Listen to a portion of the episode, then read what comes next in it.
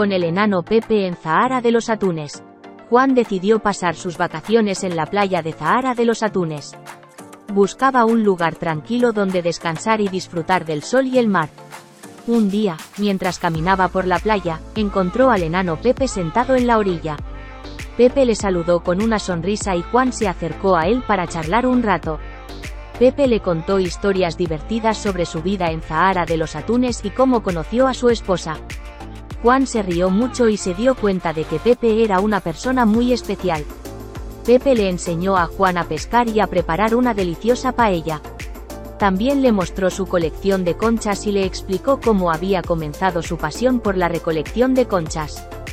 Juan se divirtió mucho con Pepe y se dio cuenta de que su compañía era muy agradable. Aprendió mucho sobre la vida en Zahara de los atunes y se dio cuenta de que hay personas muy especiales en todos los lugares. Después de varios días, Juan tuvo que volver a casa. Le dio las gracias a Pepe por su compañía y le prometió volver a visitarlo algún día. Se despidieron con un abrazo y Juan se sintió agradecido por haber conocido a Pepe, el enano más divertido de Zahara de los Atunes.